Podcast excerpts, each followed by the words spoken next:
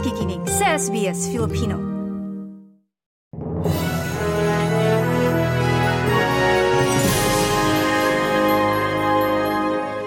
Patuloy pang sinisikap ng mga opisyal ng pamahalaan na mahanap ang dalawang Filipino na nawawala sa Israel mula nang sumalakay doon ang Hamas militants.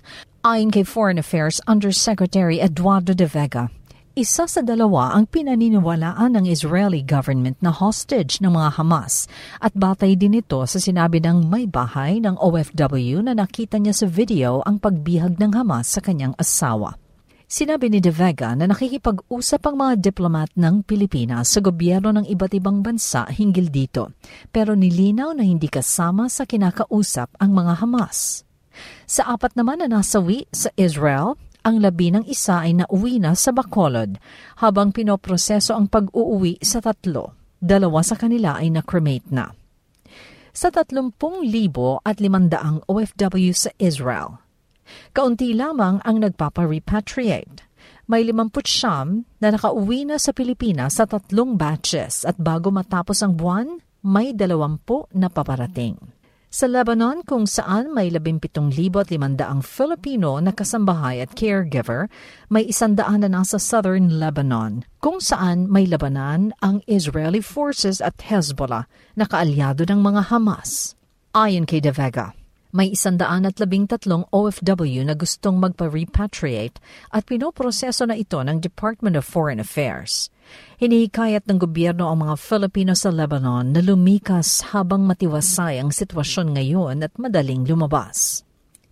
Samantala, kinukumbinsin ng Department of Foreign Affairs na lumikas ang tatlong Pilipino na nananatili sa Gaza Strip kung saan patuloy ang pag-atake ng Israel laban sa grupong Hamas. Ang isa sa kanila ay isang madre habang dalawang iba pa ang mag-amang Pilipino.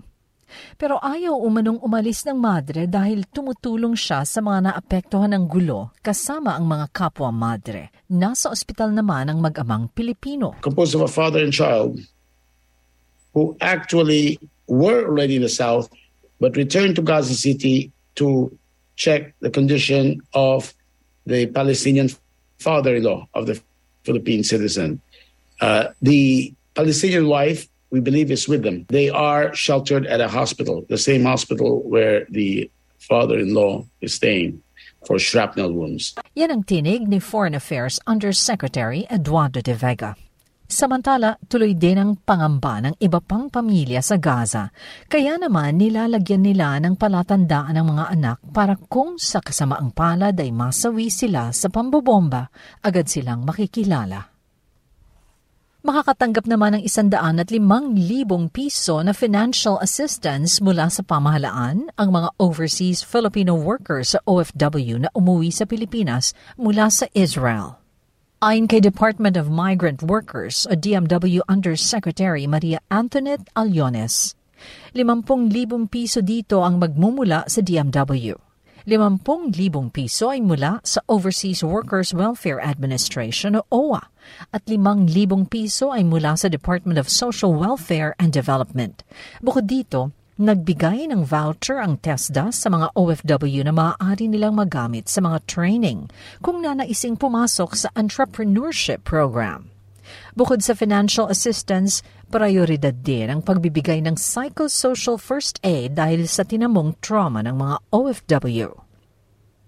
Sa iringan ng Pilipinas at China sa West Philippine Sea, kasunod ng pinakabagong insidente ng pagharang at pagbangga ng barko ng China Coast Guard sa resupply ship ng Pilipinas sa Ayungin Shoal. Nanindigan ng National Security Council na sadyang sinungaling ang China. Sinabi ito ni National Security Council Assistant Director General Jonathan Malaya, kaugnay ng pahayag ng China na ginawa nila ang extraordinary na pagpipigil at pasensya sa umano'y panguudyok ng Pilipinas.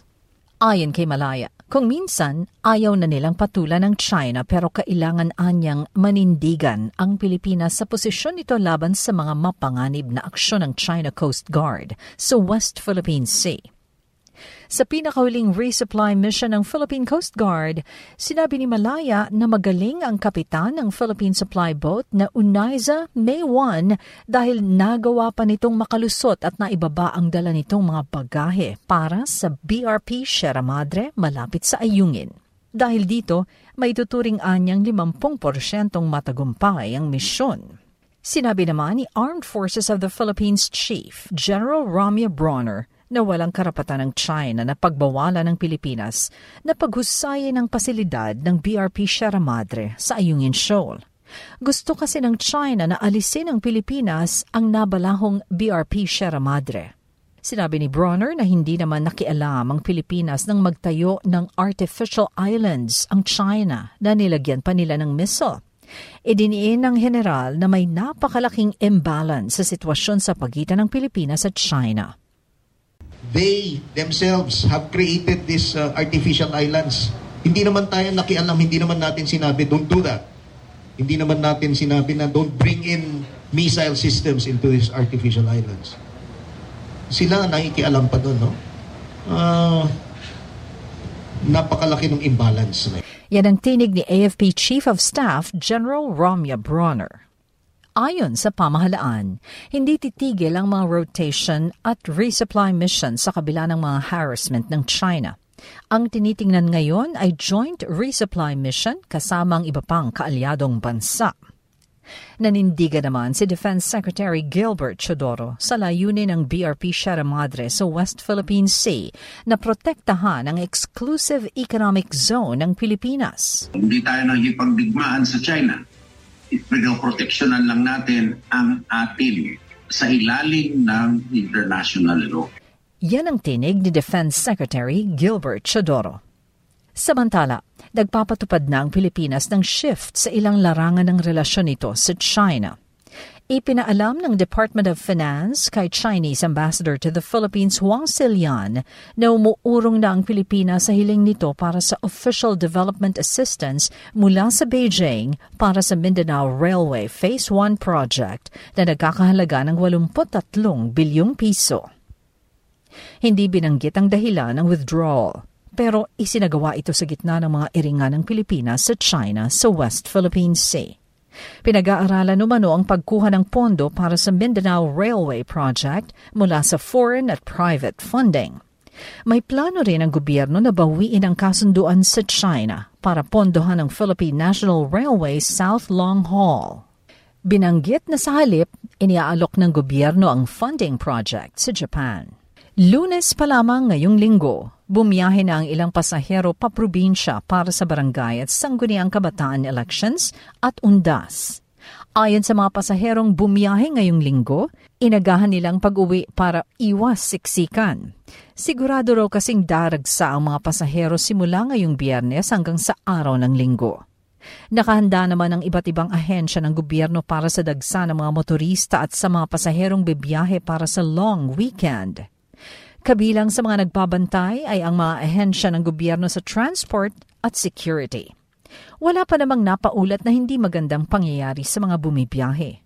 Idaraos ang barangay at sangguni ang kabataan election sa buong bansa sa lunes, October 30. Gugunitain naman ang undas sa November 1. Kadalasang umaabot ang paggunita sa undas sa Pilipinas sa November 2. Pista opisyal ang October 30, November 1 at November 2 palalakasin pa ng Pilipinas ang kooperasyon sa United Nations para tugunan ang mga problema o hamon ng bansa tulad ng seguridad sa pagkain, kalusugan, edukasyon, climate change action at disaster risk reduction. Sa pamamagitan nito ng nilagdaang United Nations Sustainable Development Cooperation Framework 2024 to 2028 na sinaksihan ni Pangulong Bongbong Marcos. Sinabi ng Pangulo na ang United Nations Cooperation Framework ay susuporta sa mga patakaran at priorities ng gobyerno na nakapaloob sa 8-point socio-economic agenda. Anya, bilang isang founding member ng United Nations, sinusuportahan ng Pilipinas ang mithiin ng international body para sa kapayapaan at progreso. Sa ibang balita, Target ng gobyerno na ilagay ang libreng Wi-Fi o internet site sa labing isang libong lugar sa bansa sa pagtatapos ng taon. Ayon kay Department of Information and Communications Technology Secretary Ivan John Uy, prioridad ito ng gobyerno sa ilalim ng programang broadband ng masa. Ayon kay Secretary Uy, mahalagang bigyan ng Wi-Fi o internet access ang lahat ng Pilipino para sa mas malawak at tamang impormasyon. Binanggit ng kalihim ang isang survey na tumukoy sa pinakamalawak na gamit ngayon ng online at social media bilang news sources. Mula sa Pilipinas para sa SBS Filipino, ako si Shirley Escalante. SBS.